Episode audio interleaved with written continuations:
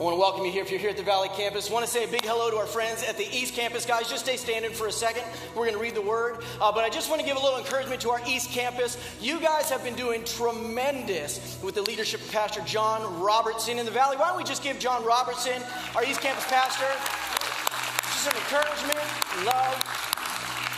And John has been leading very well. And we're so pleased with what God's doing at our East Campus. We're so pleased. Also, if you're watching online, we are sure glad that you chose to join us here today. However, you clicked, we're just happy to see you, and we trust that God has something for you in it today.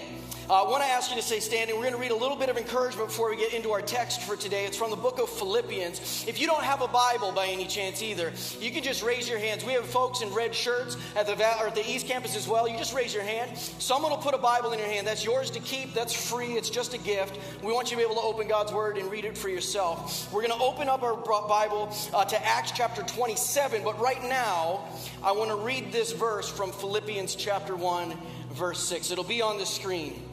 I just want to read it over you and then we'll have a seat.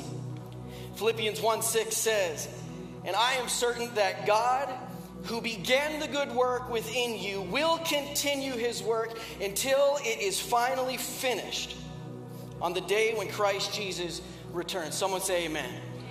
Amen. amen. My title of the sermon here today is He's Not Done Yet. He's not done yet. Tell someone he's not done yet and have a seat. Why don't you just say hi to somebody, have a seat, and we're going to get into it here.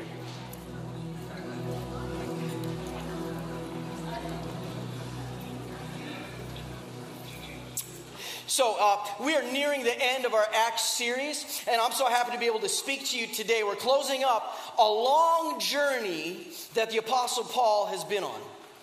And in our text today, we're going to see that Paul's being transported from Jerusalem to Rome. And he's being transported to stand trial for his faith. But we're going to find out in just a few minutes that his journey is going to take an unexpected twist. It's going to take a turn for the worse. Paul's going to find himself in a boat in the Mediterranean Ocean, lost at sea. He's going to find that winds pick up and he's in the middle of this huge storm and his boat goes crazy and, and everything's going chaotic and he's not going to know where to turn. He's not going to know what's going to happen. He's going to find himself lost at sea, shipwrecked. Now, if I asked you right off the bat, how many of you, by a show of hands, you've ever been lost at sea? Anyone ever been shipwrecked? Probably no, no, me either. I mean, the closest I've ever gotten, I don't know if you've been on the Kennebecasis River. Uh, I don't know if you've been on the Kennebecasis River up near Hampton. I'm just kidding. There, there's, there's two kinds of Kennebecasis River. There's like the by St. John, and then there's like the Sussex. You know what I'm saying?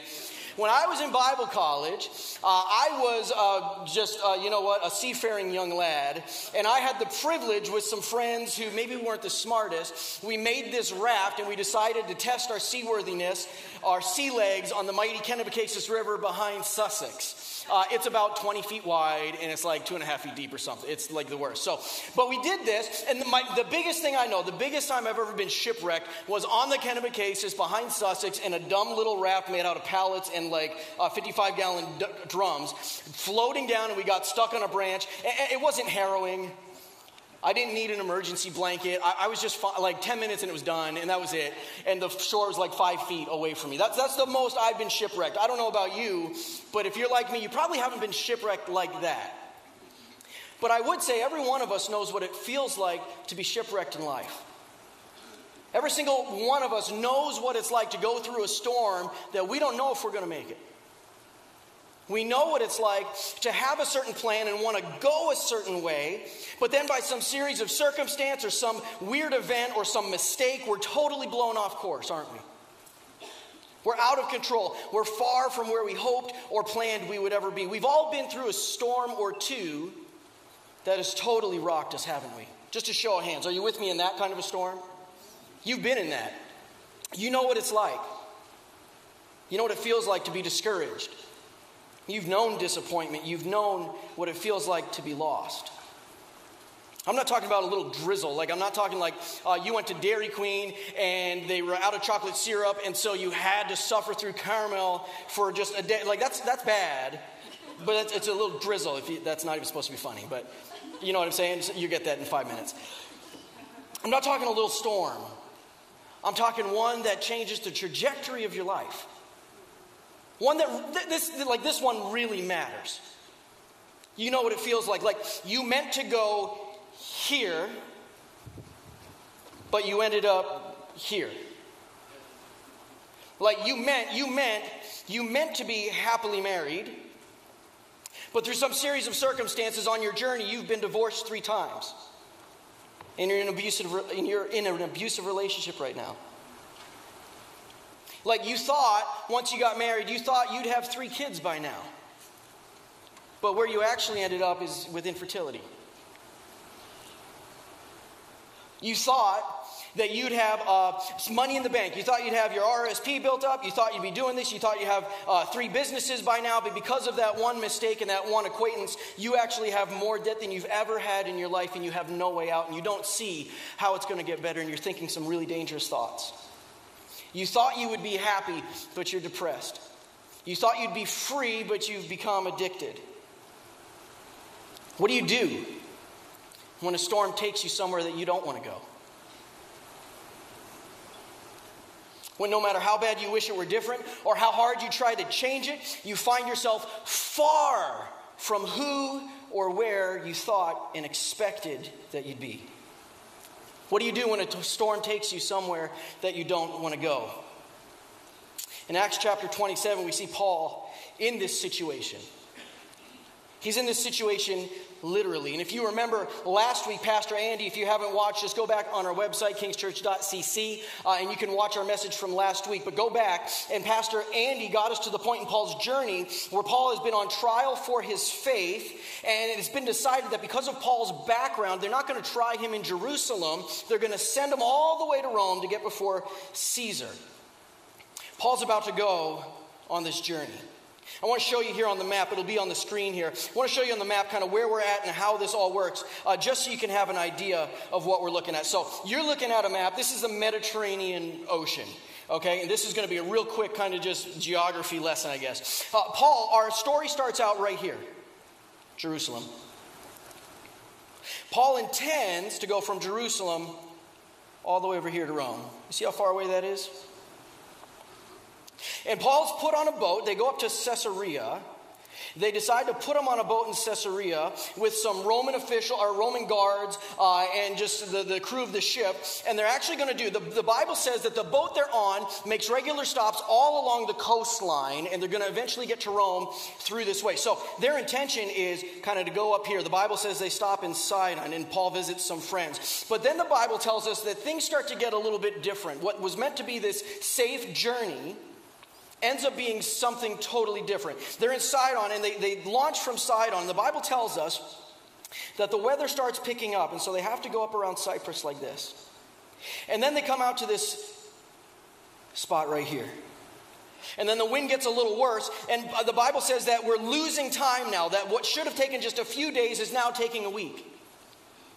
And it's getting close to be winter time, being wintertime in the Mediterranean. That's when the storms pick up. And so we really have this tight window. If we're going to make this journey the way we expected, man, we got some pressure to get moving. But every time we try and move, it seems the wind picks up. Every time we try and move forward, it seems we're pushed three steps back. And the Bible tells us this that right around here, they switch ships. They switch ships because this is not going to happen anymore. They find a ship that's actually from Africa and it's headed to Rome as well. So they jump on a ship right around here and then the Bible says that the storm started to pick up, the weather started to pick up, and they did everything they could to get to the island of Crete. You can see Crete. So they stop in the island of Crete and they're all kind of taking assessment of what's going on. The wind's really starting to get pretty bad and it's getting to be the time of year we should probably stop for the winter and we should just kind of hold up. And I don't know how this went down. I don't know if like they got everyone on board the ship. There were prisoners, there were uh, army people, there was the Egyptian crew who was doing their thing, uh, or the African crew who was doing their thing. I don't know how they did it if they just got down and said, "Hey, do you think we should go or not? Let's take a vote." I don't know how it happened, but the Bible tells us that Paul got before these guys and he said, "Guys, we need to stop here. Because if we try and go on, if we try to go, we're going to find some things that are really going to hurt. If we try and go, we're going to get shipwrecked. I believe if we try and go, we're going to lose our cargo. I believe if we try and go, we're going to be injured. Everyone on board is going to be in danger. Now, I don't know if the reason the captain didn't listen to him was one, because Paul's not a sailor, two, because Paul's a prisoner, Three, because Paul says he's a Christian and he believes in a God that they don't believe in. I don't know what the reason was, but the captain just kind of tells him to shut up. Because the spot we're at right now is really bad in the winter. So we're going to try and cruise up to this place. It's called Phoenix, which is a couple miles up the road. We're just going to do that. And so the, the, the, wind stops for a day. They get on the boat and they start to leave this area of Crete and they head over to Phoenix. But then the Bible says this, and this is Acts chapter 27, 14 through 20. You'll see it on the screen as well. It says this, right at this point, right as we left this area, the weather changed abruptly, and a wind of typhoon strength, called a northeaster, I think we know what that is, burst across the island and blew us out to sea. What we meant to be just a couple second ride, a couple miles up the road, became this trip that we were on, and we were blown off to sea. The sailors couldn't turn the ship into the wind, so they gave up and let it run before the gale. We sailed along the shelter side of a small island named Cauda where with great difficulty, it was so bad, we hoisted aboard the lifeboat that was being towed behind us. Then the sailors, it got even worse. They got ropes and they bound up the whole ship, the whole hull, to strengthen it so it didn't blow apart. They were afraid that we would be driven across to the sandbars of Syrtis on the African coast. So they lowered the anchor to slow the ship down. The next day, as gale force winds continued to batter the ship, the crew began to throw the cargo overboard. They're out here somewhere in the ocean. I don't know if they're going around, and so, I don't know what it is, but they're in this mess in the Mediterranean Ocean. The sailors don't know what to do. They put their anchors down. They're starting to throw the cargo overboard. They wrapped it up with ropes. The following day, they even took some of the ship's gear and threw it overboard. We don't need a compass anymore. We don't need beds. We don't need, we just need to live. The terrible storm raged for many days, blotting out the sun and the stars until at last all hope was gone. Have you ever been in that kind of a storm? Have you ever been in a storm that, the kind of storm where just when you thought you were safe, you get knocked over? Just when you thought you were in the clear, you thought it was bad, it gets even worse. Just at the moment where you started to let your guard down, you get blown even further off course from where you wanted to go. The kind of storm that doesn't let up, the kind that causes you to lose everything. The kind that you didn't think in a million years you'd be in. Verse 21 says this that as they're out flying around the ocean, no one had eaten for a long time. Finally, Paul called the crew together again, and I, I love this. He said, Man, you should have listened to me in the first place and probably not left Crete. You would have avoided all this damage and loss. I don't know if Paul said it like that. I don't, I don't really, I, I, wasn't there. I don't know if he said it like that or if he said it real Christiany and very like politely and all that. I don't know. I just imagine he's a little bit angry with this. Paul gets with the captain and he says, Hey, buddy, yo, you remember just a couple days ago when we had this whole we had this little powwow and we all got together and said, What do you think we should do? What do you think we should remember when we got together and we did that? Remember, I don't know if you remember this part. I don't I don't know. I'm just a prisoner. But remember when I told you that it would be bad? Yeah. How about that? Remember when I told you we'd lose our stuff? Yeah, you, you, we lost our stuff, didn't we? Yeah. It, it's yeah, it's not good. Remember when I told you that we'd be in danger? Mm, we're, we're in danger. Remember that? But did you listen? No, you didn't want to listen to me. You just wanted to get over to your little phoenix and get on with the winter. You... Sometimes the storm we're in could have been avoided if we would have heeded an earlier warning. Have you ever been in that kind of storm? One that after you're in it, you're like, if I would have just listened, if I would have, ju- if I would have just paid attention to that warning. You know what? They told me that this guy was trouble but I just couldn't resist them. I knew that I could should have called the doctor sooner about this, but I, I thought I was invincible. I didn't think anything would ever happen to me. I knew that this person was a little bit shady, and I knew that I got a weird vibe around him, but I was desperate for a business partner, and so I, I joined with them. Paul says in verse 22, he says, They said, Guys, you should have listened to me, but take courage. Yes, I was right all along, and yes, but, it, but take courage. Even when it's hopeless, when it's at its worst, where we're floating around in the ocean, take courage. None of you will lose your lives, even though the ship will go down. Take courage. Even though this looks bad, even though it looks awful, even though it's just not going to end good, we won't lose our lives, but we are going to lose the ship. Take courage. Why? Verse 23 says this Because last night, an angel of the God to whom I belong and whom I serve stood beside me, and he said, Don't be afraid, Paul, for you will surely stand trial before Caesar. Paul saying this Last night, while you all were freaking out, I was in the boat, and God showed up right in my boat. While you were all freaking out, God's with me. And you know what he said to me? He said, Paul, you can't die right now. You know why? Because you're supposed to be in Rome in a few days, and I'm not going to let you off the hook for that. So, Paul, you can't die here. You've got somewhere else that you've got to go. As bad as it looks, you're going to get through this because I've already set you off to something better, to something bigger, to somewhere else. Don't be afraid, Paul, for you'll surely stand trial before Caesar. And what's more, God in his goodness has granted safety to everyone sailing with you. There are 276 people on board this ship. 276 people are going to be saved. So take courage. For I believe God. It will be just as he said. But we will be shipwrecked on an island. Take courage. Why? Because just when you don't think you're going to make it, God's going to show up. Amen. Take courage. Why? Because God's in the boat with you right now. That even though everything looks crazy and you're throwing stuff away and you wish you would have never been there and you're regretting the day you did that thing, God is in the boat next to you saying, I'm going to get you through this. Paul had no clue where he was. Coast Guard couldn't save him. But God was closer than his breath. He was never lost. He was never adrift. He was never completely, totally abandoned. God was with him. This angel shows up and says, You can't die here because I have somewhere else that I need you to go. You can't go down here because you have an appointment you have to get to. You weren't meant to go down in this storm, even though it seems like you're sunk. I'm going to bring you through it so that I can take you to where you've been meant to be brought. But it's going to cost you something. You're going to make it through. In your biggest storm, when you're lost, when you're taking on water, you think you're going to sink, understand that God's in the boat. Man, someone needs to go home and just say in the mirror, God's in this boat. He hasn't left me, He hasn't abandoned me. It looks crazy, but God's in the boat. You're not lost, God's with you.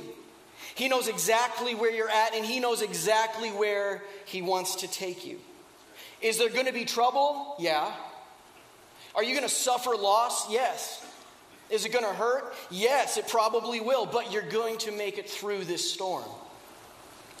You can't die here. You were meant for someplace better. What do you do when a storm takes you somewhere that you didn't want to go? Paul does this. The first thing he does is he trusts in his promise. You can trust in God's promise. Here's what God promises you over and over. I just have three things I want to throw out from the scripture. Three verses that I want to throw out to you. The first is Psalm chapter 46. This is what God promises you. If you're a follower of Jesus, this is your promise. Go home and write this down. Underline it in your Bible. Take a hold of this. This is for you. It says, God is our refuge and strength. He is always ready to help in times of trouble. He promises it. So we will not fear when the earthquakes come, and we won't fear when the mountains crumble into the sea. So bring it on. Let the oceans roar, and let the oceans foam. Let the mountains tremble as the waters surge, because God is always ready to help. In the book of Isaiah, chapter 41 10, it says, Don't be afraid, for I am with you.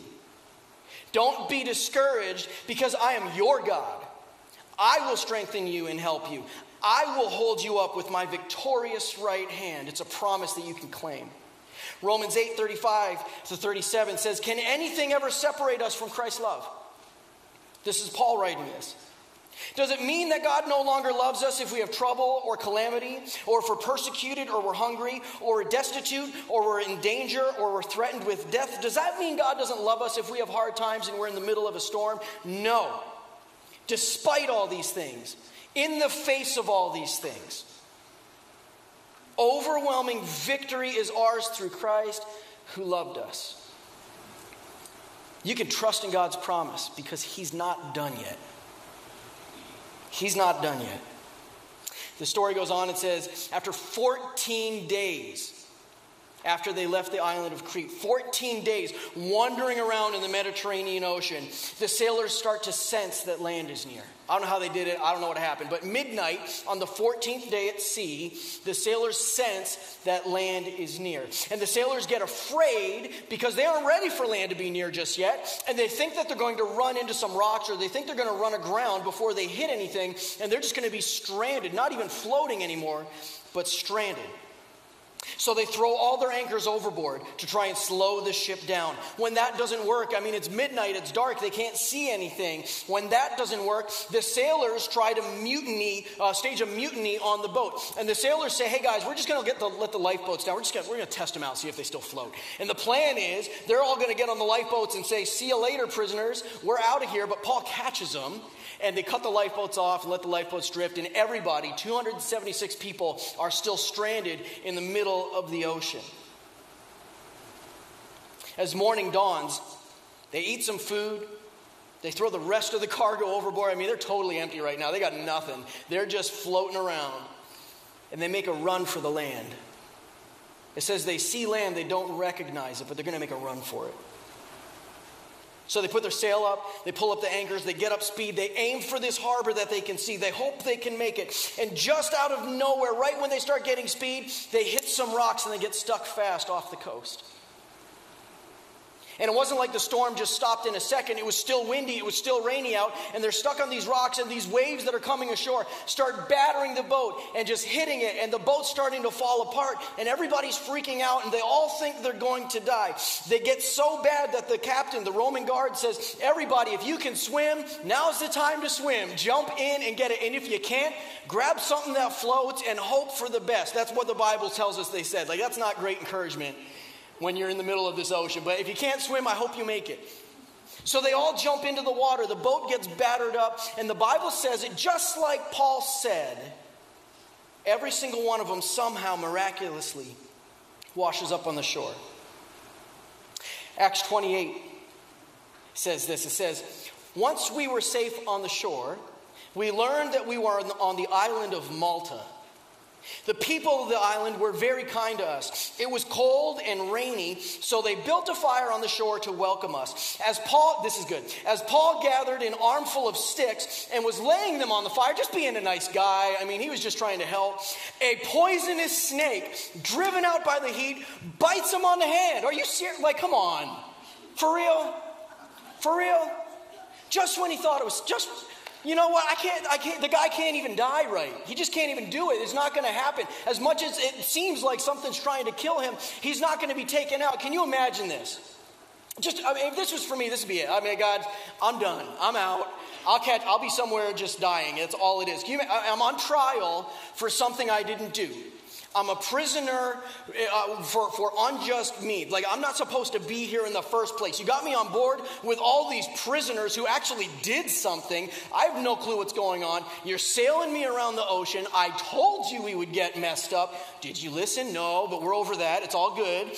Then we get out to sea, and the boat starts doing exactly what I said it was going to do. It starts going all crazy. I'm kind of cheering you on the whole way. I'm doing my best to be a pastor, but you guys are just freaking out. Then we finally jump into the water. That was terrible advice. And you have me swim to shore. I get on shore. It's freezing. I'm wet. It's windy. Do I complain? No, I don't complain. I pick up some wood and I start trying to make a fire. And this freaking snake bites my hand. That would, that would have been it. I'd been like, God, you got the wrong person. I might be a stubborn person. I might not listen well, but I'm hearing it now, God. Maybe you aren't asking me to do this. Maybe you maybe you're a jerk, God. I, I don't know what it is. Maybe it isn't what I'm supposed to do. If it was me, that'd be it. I'd go nuclear, man. I'd be that'd be it. That'd be it. I would not end up anywhere. I'd be like, guys, you know what? I'm gonna put that snake right on my neck. I'm gonna go lay down for a bit. I'll see you later, right? I'll catch you around. Good night. But Paul, but, but Paul doesn't do that. Paul doesn't sit down and sulk. He steps out and he serves. Watch this. Watch this. What do you do when a storm takes you somewhere you don't want to go? You find your mission in the mess. You find your mission in the mess. Watch this. Verse 5 says this But Paul shook off the snake into the fire, and he was unharmed.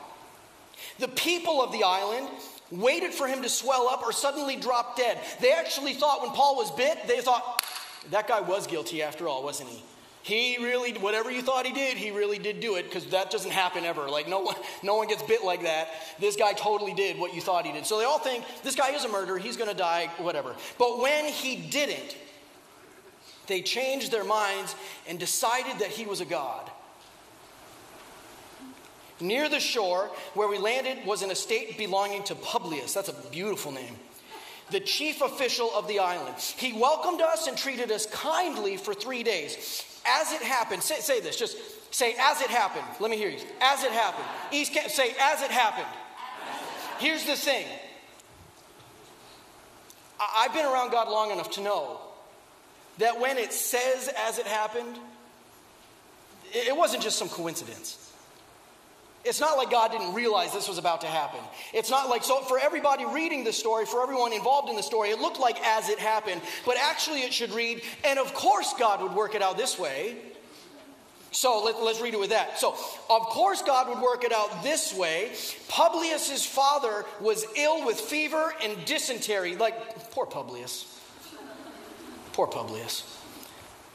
I don't know if you know what dysentery is. I don't, you don't need to know what it is. The guy needs a little bit of Pepto and he just needs to lay down for a bit, is kind of the, the non weird way to say that, right? So, it, of course, it would happen that as this uh, official is welcoming them, Publius's dad starts kind of just, you know, coming through. I don't know what he's doing, but he's a mess. He's got some things going on. He has some gastrointestinal distress happening. And I'm like, what kind of island is this? Paul must be thinking. You got snakes biting everybody. You got people walking around looking like that. Like, where did you land me, God? What is this mess that we got into? Bible says that Paul, I just got to believe Paul, seeing this opportunity, Paul went in and prayed for him, and he laid hands on him and he healed him. Then all the other sick people on the island came and were healed. Paul finds his mission right in the middle of his mess. Paul finds his mission in the mess. See, I don't know everything there is to know about, uh, to know about God, but I know God, I've known him long enough to know this. He does not waste anything. I know God long enough, I know Him well enough to know that even though I might be in a storm, He's not going to waste an opportunity. God isn't a God who's going to put me on timeout necessarily. He's not about wasting my life. He's not trying to count me out. He's not trying to sideline me. Even in the midst of this storm, I still have a mission. If you're a follower of Jesus, you could wind up on the moon. And as it happened, there's five dudes up there roaming around who need to know Jesus as it happened. You could be in the cancer ward getting around to chemo. And as it happened, how many, man, we've heard this story, haven't we? And as it happened, I was sitting right next to someone who's just desperate to know who Jesus was. You could be in rehab, at the end of your rope, strung out on like whatever. And as it happened, there's five other guys or five other girls who are trying to straighten their lives out and they see something in you that they need for themselves. You could be down trying to claim some EI. And as it happened, the person in back of you in line, man, God's been trying to reach them for years. You can choose to sit and sulk, or you can step out and serve. Paul, with every reason, Paul, with every excuse, for real, with every excuse to just kind of quit Paul chooses to press on. He doesn't wait for God to deliver him before he engages. Paul knows that if he's not dead, he's not done. If he's not dead, then he's not done. Someone says, say, if I'm not dead, say it. Then I'm not done. Someone needs to like write that down and look at that tomorrow morning. If you're not dead, you're not done. See, you might think that you've been stranded but re- in, in reality, you've been stationed. You might think that you're shipwrecked, but you've actually been put on mission. Could it be? Could it be that God used a series of bad events and bad choices and mistakes so that Paul would end up on this island in the middle of nowhere that he didn't want to be on, getting bit by a snake, so that he could bring healing and revival to someone who God was desperate to reach. Could God have done it that way? Could it be that God is allowing you to go through a storm? Yes. But He's also giving you a mission. What's the mission in the mess for you? Sure, you're far from where you hoped you'd be. And right now, it might not look good. You might not even be close. But are you going to call yourself stranded or are you going to call yourself stationed? Whatever mess you're in, you have a mission. And this is where it gets good. He's not done yet. He's not done yet. Acts chapter 28, verse 10 says this As a result, as a result of all of this, we were showered with honors. And when the time came to sail, verse 11 will tell you it was three months after the shipwreck. When it came time to sail, the people supplied us with everything we could need for the trip.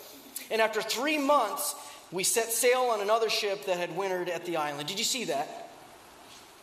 As a result of Paul being obedient day after day, week after week, snake bite after sickness,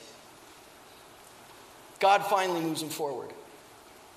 What do you do when a storm takes you somewhere you didn't want to go? You wait patiently for God to move you forward.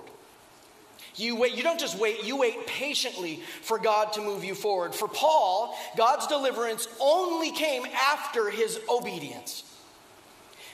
The deliverance only came after he was obedient. It didn't happen the other way around. After serving him day after day, stuck in a mess for three months, not knowing when it's going to end, not knowing when it's going to happen, his boat is still somewhere in the ocean. All the stuff he threw away, it's still gone. That's long gone. He's got nothing. He serves God obediently and patiently. And after three months, God showers him with honors. God just heaps it on him. He can't get enough of it. He gives him everything that he lost and more. He restores it back to him and he sends him on his way. In your storm, God's deliverance will only come after your obedience. God's trying to teach you something. He's trying to help you understand that he can be relied on. See, we're so quick, aren't we? We're so quick.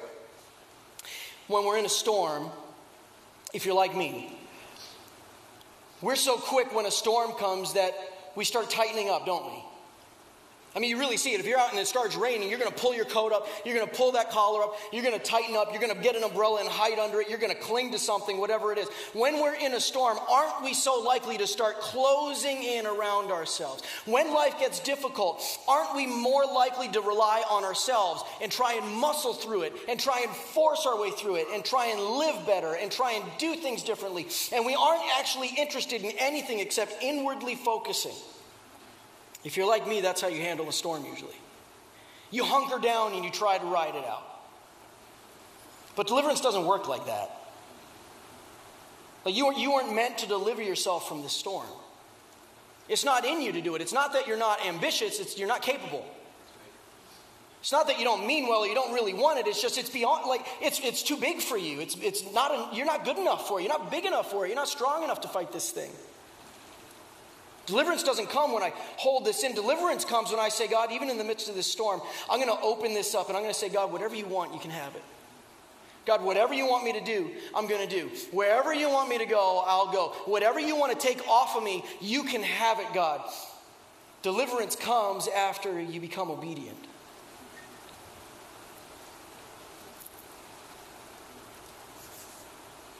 It's the story here in Job. You might know this in the Old Testament. Job the story goes that after Job loses everything, Job loses his wife, or not his wife, he loses his family, he loses his house, he loses all his belongings, he loses everything. He was a really rich man, he, he loses everything property, money, his family, his health. And he says, Even in the midst of this, though he slay me, still I'll trust him. Even though it doesn't look like it's ending, I'm not going to clam up, I'm going to trust. It's the story of Shadrach, Meshach, and Abednego. You might know this. They're before Nebuchadnezzar. Nebuchadnezzar says, You need to bow down before me. But these guys are followers of God, and they're saying, You know, we're not going to bow down before you. And yes, you are. No, we aren't. We're going to play some music, and then when the music stops, you're supposed to bow, right? And they don't bow down. They give him another chance. So well, maybe he didn't hear the music.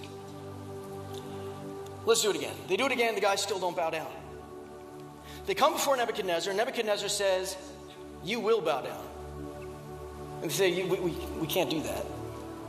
Yeah, we're in a storm right now. This, I, I know who you are, Nebuchadnezzar. I know that I should be bowing down to you if I want to save my life, but I'm going to be obedient to the Lord in this.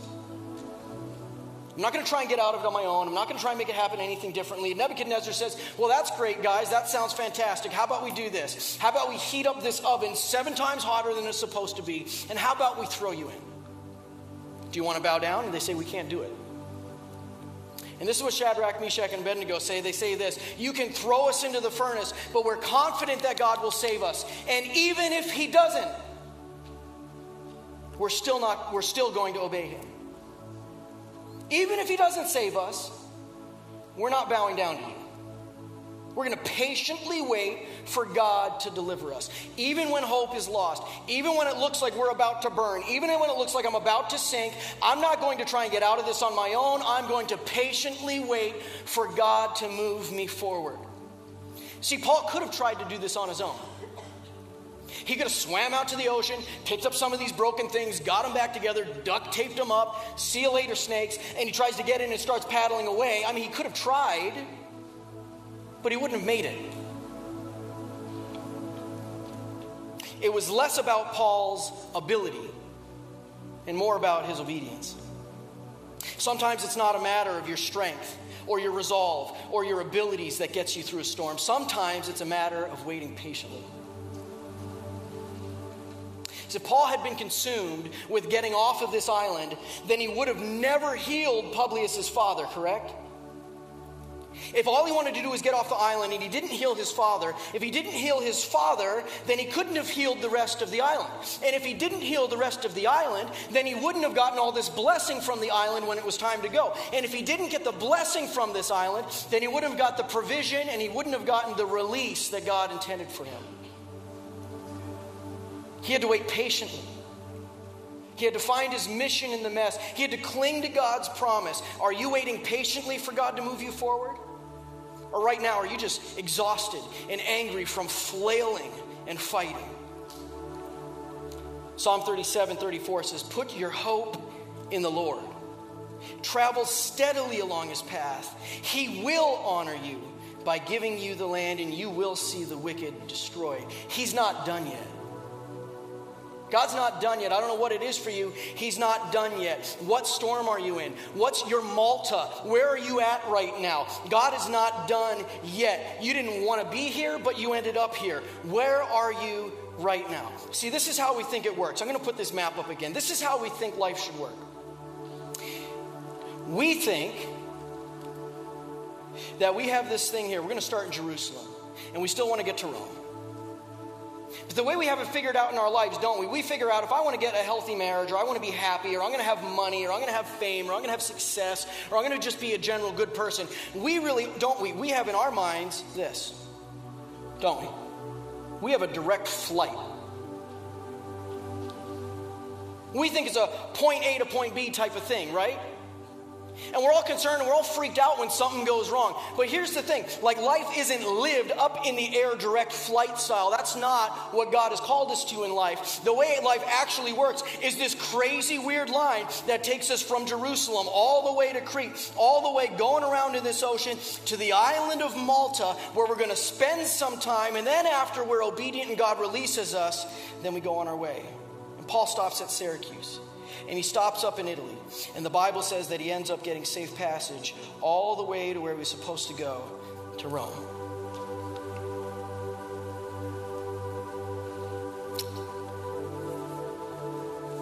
We're going to have storms. We're going to have mistakes. We're going to have delays. We're going to have disappointments. But God is using it to make you the person and the vessel that He needs you to be. He's using it to refine you. Don't shy away from it. Don't try to avoid it. Don't be surprised when it happens. This is what God wants to do in your life. I just feel someone here today needs to know this. I feel maybe someone at our East Campus or watching online, like, like you just you need to hear this. You're not lost. I don't know who it is, but you just you need to know today that you're not lost. You think you are, but you're not. You think it's over, but it isn't. You're nowhere close to where you wanted to be, but God's in the boat. He's still with you. It's not hopeless. He has a plan. There's blessing coming from you. You need to hold on. Don't give up. He's not done yet. Would you pray with me? Father, right now, we just say over our lives and these storms and everything that we're up to, God, I, I don't even in a million years uh, want to fathom what's going on in the room or online or at our East Campus. God, I don't know, only you do, but I do know you're not done yet. You're not finished. And just like we read right off the bat, you will be faithful to finish what you started. So, God, right now, we just put our lives into your hands and say, God, if you want to take us to Malta, we'll go to Malta. God, if you have some storm that you're going to allow us to go through, whether it's our fault or not, whether we meant it or not, whether we want it or not, Lord, we're going to just obey you. We're going to surrender to you, God, and we're going to say, even in the storm, Lord, give us a mission.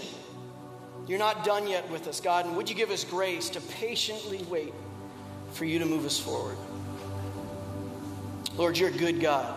Would you move us into everything that you have for us? We pray this in Jesus' name, and everybody said, Amen.